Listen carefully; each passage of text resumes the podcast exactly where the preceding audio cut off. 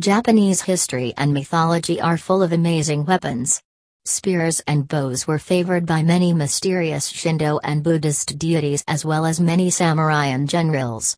The most famous type of weapon in Japan, however, is undoubtedly the sword. From the legendary centuries old swords that are kept in museums to this day to the mythological 10 hand breadth swords wielded by the Shinto kami gods, one can easily get lost in the world of the fantastic legendary and mythological Japanese swords. For clarity's sake, we'll discuss mythological and historical Japanese swords in two different sections, even though the two groups often overlap.